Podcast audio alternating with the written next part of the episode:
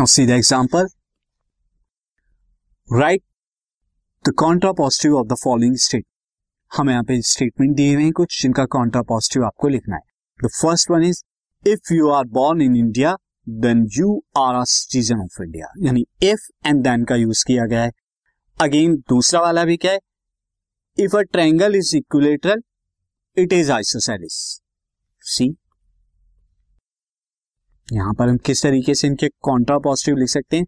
तो first case में अगर आप देखें if you born in India then you are a citizen of India तो यहाँ पे इफ़ पी देन क्यू इस वे में जो है यहाँ पे लिखा गया है। अब इसका कॉन्ट्रा पॉजिटिव करने के लिए मैं क्या करूँगा?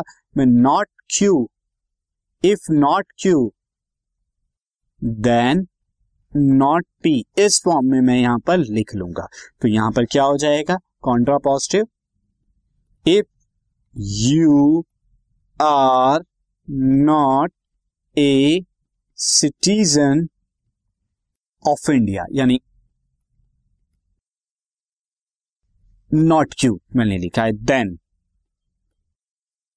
then you were not born in India यानी कि नॉट पी इस फॉर्म में मैंने यहाँ पे लिख दिया। Not in India and this should also be capital this I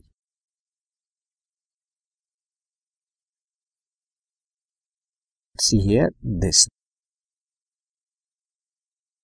now अब हम यहाँ पे नेक्स्ट वाला देखते हैं। If a triangle is equilateral it is isosceles यानी if a triangle is equilateral then को हमने यहाँ पे अगेन इट इज़ आइसोसेलिस यहाँ पे आप यूज़ कर सकते हैं then then it is isosceles again इसे भी सेम वे में लिखेंगे. कैसे लिखेंगे? If a triangle is not isosceles isosceles. Then it is not it is not divisible it is not it is not equilateral it is not equilateral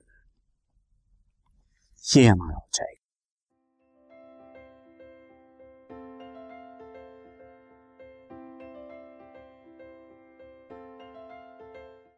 this podcast is brought you by Hubhopper Shiksha Abhiyan अगर आपको ये podcast पसंद आया तो please like share और subscribe करें और video classes के लिए शिक्षा अभियान के यूट्यूब चैनल पर जाएँ।